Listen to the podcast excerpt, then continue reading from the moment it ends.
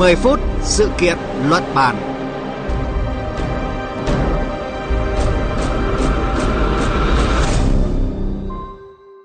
Thưa quý vị và các bạn, Đảng Cộng sản Trung Quốc sẽ khai mạc đại hội lần thứ 20 vào ngày 16 tháng 10 tới.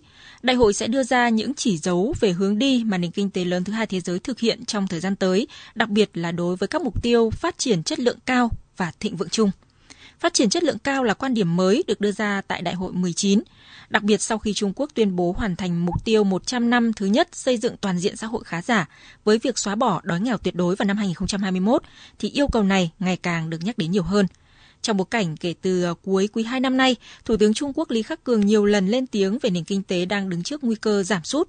Trung Quốc sẽ còn nhiều việc phải làm trong 5 năm tới và những năm tiếp theo để đạt được mục tiêu phát triển chất lượng cao. Thuận lợi và thách thức của Trung Quốc cụ thể là gì? Nội dung này sẽ phần nào được làm rõ trong 10 phút sự kiện luận bàn hôm nay. Cùng cảm nhận chiều sâu thông tin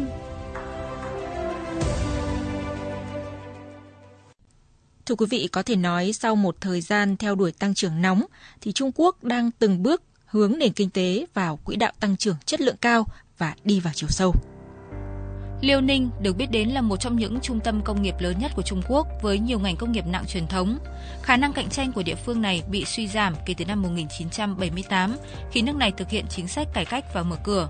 Trong những năm qua, khu vực này đang tìm cách vực dậy nền kinh tế và lấy lại niềm tự hào là cái nôi công nghiệp hóa của đất nước bằng việc chuyển dịch cơ cấu và đổi mới công nghiệp.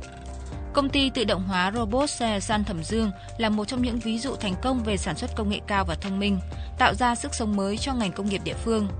Ông San Bao Long, giám đốc điều hành kỹ thuật về robot công nghiệp của công ty cho biết. Với sự phát triển và nâng cấp các ngành sản xuất, robot dần thay thế con người trong các nhà máy. Sản xuất thông minh dựa trên robot, số hóa, tự động hóa và sử dụng ít nhân lực sẽ là xu hướng tất yếu của phát triển sản xuất. Theo đuổi mục tiêu tự chủ công nghệ, nâng cấp chuỗi cung ứng, Trung Quốc đã đầu tư mạnh giúp doanh nghiệp đột phá vào những lĩnh vực then chốt mà nước này còn hạn chế. Các doanh nghiệp sản xuất công nghệ cao tăng trưởng hai con số. Từ đó, khu vực dịch vụ đã đóng góp đến 54,2% tăng trưởng GDP của nền kinh tế năm 2021. Ngoài ra, 1 phần 3 số tỉnh thành của nước này dành các dự án trọng điểm gắn với phát triển bền vững nông thôn, bảo vệ môi trường sinh thái. À, để tìm hiểu rõ hơn các chính sách phát triển kinh tế và xã hội của Trung Quốc thì chúng tôi kết nối với phóng viên Bích Thuận, thường trú Đài Tiếng nói Việt Nam tại Trung Quốc. À, thưa chị Bích Thuận, tại Đại hội đại biểu toàn quốc lần thứ 19 của Đảng Cộng sản Trung Quốc cách đây 5 năm thì à, Trung Quốc lần đầu tiên đưa ra quan điểm phát triển chất lượng cao. À, cho đến thời điểm này thì những thành tựu kinh tế của Trung Quốc được đánh giá như thế nào thưa chị? À, vâng, xin chào chị Thanh Huyền và quý vị thính giả. Ở trước tiên thì chúng ta phải thừa nhận là nền kinh tế Trung Quốc đang gặp khó khăn nhưng cũng không thể phủ nhận những thành tựu mà nước này đạt được trong những năm qua. À, theo báo cáo của Cục Thống kê Quốc gia Trung Quốc, à, từ năm 2013 đến năm 2021 thì tổng sản phẩm quốc nội GDP của nền kinh tế thứ hai thế giới đã tăng 6,6% mỗi năm, cao hơn mức tăng trưởng bình quân 2,6% của thế giới và 3,7% của các nền kinh tế đang phát triển trong cùng thời kỳ. Tỷ lệ đóng góp vào tăng trưởng kinh tế toàn cầu đã vượt 30% đứng đầu thế giới. Tỷ trọng GDP của Trung Quốc trong nền kinh tế toàn cầu cũng đã tăng từ 11,4% của năm 2012 lên hơn 18% vào năm ngoái. GDP bình quân đầu người thì đã đạt là 12.500 đô la Mỹ, gần với ngưỡng của các nước có thu nhập cao. Chỉ riêng tỉnh Quảng Đông đã vượt qua Hàn Quốc về quy mô GDP, lọt vào top 10 nền kinh tế hàng đầu thế giới. Đây là tỉnh đi đầu trong cải cách mở cửa ở Trung Quốc và cũng là tỉnh liên tục giữ vị trí số 1 về GDP ở nước này hơn 30 năm qua. Điều đó đồng nghĩa với việc là GDP của Quảng Đông đã lớn hơn 90% các quốc gia trên thế giới, bao gồm cả Tây Ban Nha và Australia, tương đương với Canada và Nga. Những thành tựu này đã giúp Trung Quốc giải quyết được vấn đề nghèo tuyệt đối để có thể tuyên bố với thế giới chính thức thoát nghèo vào cuối năm 2020 và hoàn thành mục tiêu xây dựng toàn diện xã hội khá giả vào đúng dịp kỷ niệm 100 năm thành lập Đảng Cộng sản Trung Quốc hồi tháng 7 năm ngoái. À, bên cạnh đó thì Trung Quốc cũng đã gặt hái được những thành công nhất định trong lĩnh vực khoa học công nghệ. Xếp hạng chỉ số đổi mới sáng tạo toàn cầu của nước này đã tăng từ thứ 34 lên thứ 12. Việc xây dựng đường sắt cao tốc và mạng 5G có những bước phát triển nhanh, trong khi lĩnh vực hàng không vũ trụ cũng có những đột phá quan trọng, thể hiện qua các chuyến bay đưa người vào vũ trụ hay là các chương trình thám hiểm sao hỏa và mặt trăng. Trí tuệ nhân tạo được ứng dụng rộng rãi trên nhiều lĩnh vực ở Trung Quốc, từ giáo dục, y tế đến giao thông và cuộc sống hàng ngày. Môi trường sinh thái của Trung Quốc cũng đã được cải thiện, đặc biệt là Bắc Kinh. Số ngày trời đẹp của thành phố này đã đạt 288 ngày trong năm ngoái, chiếm gần 80%, tăng hơn 100 ngày so với năm 2013, thời điểm ô nhiễm nghiêm trọng. Tổng công suất lắp đặt của năng lượng xanh như điện gió và điện mặt trời, cũng như sản lượng và lượng tiêu thụ xe năng lượng mới của Trung Quốc hiện đang đứng đầu thế giới. Vâng, phát triển chất lượng cao là quan điểm mới được đưa ra tại Đại hội 19. À, cũng tại đại hội này và trong nhiệm kỳ khóa 19 thì Đảng Cộng sản Trung Quốc đã đưa ra các mục tiêu lớn về thịnh vượng chung. Vậy thì mối quan hệ giữa phát triển chất lượng cao và thịnh vượng chung nên được hiểu như thế nào thưa chị? À, vâng, đúng như chị nói là sau Đại hội 19 thì đổi mới, hài hòa, xanh, mở cửa và chia sẻ đã trở thành quan điểm mới dẫn dắt nền kinh tế Trung Quốc trên con đường phát triển chất lượng cao, thay vì phát triển tốc độ cao với cái giá phải trả là ô nhiễm cao, tiêu thụ năng lượng cao và phát thải cao trước đó. Một mục tiêu khác cũng được đưa ra tại Đại hội 19 là thịnh vượng chung, đặc biệt sau khi Trung Quốc tuyên bố hoàn thành mục tiêu 100 năm lần thứ nhất xây dựng toàn diện xã hội khá giả với việc xóa bỏ đói nghèo tuyệt đối, thì mục tiêu này càng được nhắc đến nhiều hơn.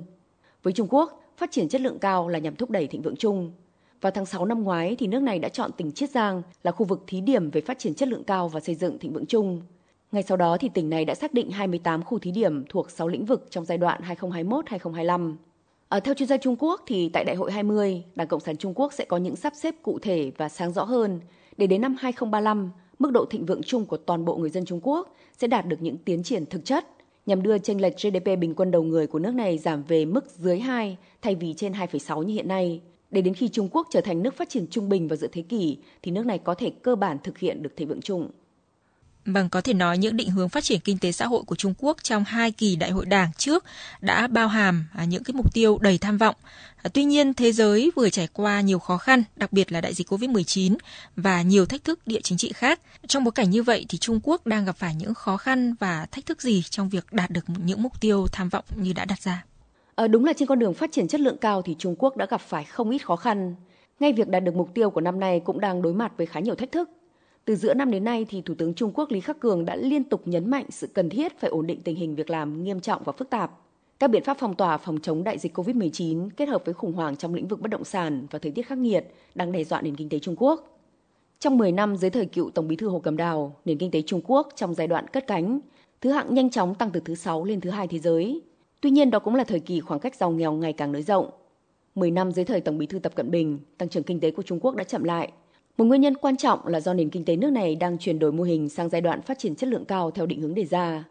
Hàng loạt các ngành nghề lĩnh vực vốn phát triển tự do nay bị đưa vào khuôn khổ và chấn chỉnh mạnh tay, như siết chặt quản lý thị trường bất động sản, chống độc quyền trong các doanh nghiệp công nghệ, dẹp các cơ sở dạy thêm học thêm ngoài nhà trường, dọn sạch giới showbiz hay là quy chuẩn hoạt động của ngành trò chơi online vân vân. À, cạnh tranh gay gắt với Mỹ cũng là nguyên nhân khiến kinh tế Trung Quốc gặp khó. Ờ, Ở 5 năm qua thì hai nền kinh tế lớn nhất thế giới này đã liên tiếp xảy ra chiến tranh thương mại và công nghệ. So với chiến tranh thương mại vốn đã đạt được thỏa thuận giai đoạn 1, thì cuộc chiến trong lĩnh vực công nghệ dường như đang tác động sâu rộng hơn. Các động thái này đã khiến một trong những mục tiêu của chương trình Made in China 2025 của Trung Quốc là có thể đảm bảo tự cung 70% các linh kiện cơ bản cốt lõi và vật liệu cơ bản then chốt nhằm giảm bớt sự phụ thuộc vào nguồn cung nước ngoài đã bị ảnh hưởng. 7 năm đã trôi qua nhưng Trung Quốc vẫn chưa đạt được đột phá trong ngành bán dẫn và thoát khỏi sự phụ thuộc vào Mỹ. À, trong các bài viết mới đây đăng trên tạp chí Cầu Thị, ông Tập Cận Bình từng yêu cầu toàn đảng phải quán triệt đầy đủ, chính xác và toàn diện quan điểm phát triển mới, đồng thời nhấn mạnh thúc đẩy thịnh vượng chung toàn dân là một nhiệm vụ lâu dài, cũng là nhiệm vụ thiết thực, không thể vội, cũng không thể chờ, cần phải xếp vào vị trí quan trọng hơn. Ông cũng nhấn mạnh, Trung Quốc chưa bao giờ tiến gần hơn đến mục tiêu phục hưng dân tộc như hiện nay, nhưng chặng đường cuối cùng sẽ đầy khó khăn và thử thách. Mặc dù trong các bài viết, Chủ tịch Trung Quốc không nêu chi tiết về những thách thức và khó khăn, nhưng như chúng ta thấy thì Trung Quốc đang phải đương đầu với hàng loạt áp lực phức tạp từ cả bên trong lẫn bên ngoài, như cạnh tranh ngày càng gay gắt với Mỹ, căng thẳng gia tăng ở eo biển Đài Loan, cuộc chiến chống đại dịch COVID-19 và nền kinh tế đang chững lại. Vâng, xin cảm ơn phóng viên Bích Thuận với những thông tin vừa rồi. Thưa quý vị và các bạn, như vậy định hướng phát triển chất lượng cao ở Trung Quốc là nhằm thúc đẩy thịnh vượng chung, một mục tiêu quan trọng nhằm hướng tới việc phân phối lại của cả xã hội và thúc đẩy bình đẳng xã hội. À, tuy nhiên con đường đạt được những mục tiêu này thì sẽ còn rất nhiều khó khăn và đại hội lần thứ 20 này của Đảng Cộng sản Trung Quốc sẽ xác định những bước đi cụ thể hơn và sáng tỏ hơn.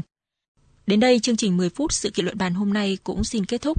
Cảm ơn quý vị và các bạn đã chú ý lắng nghe. Xin kính chào và hẹn gặp lại quý vị trong các chương trình sau.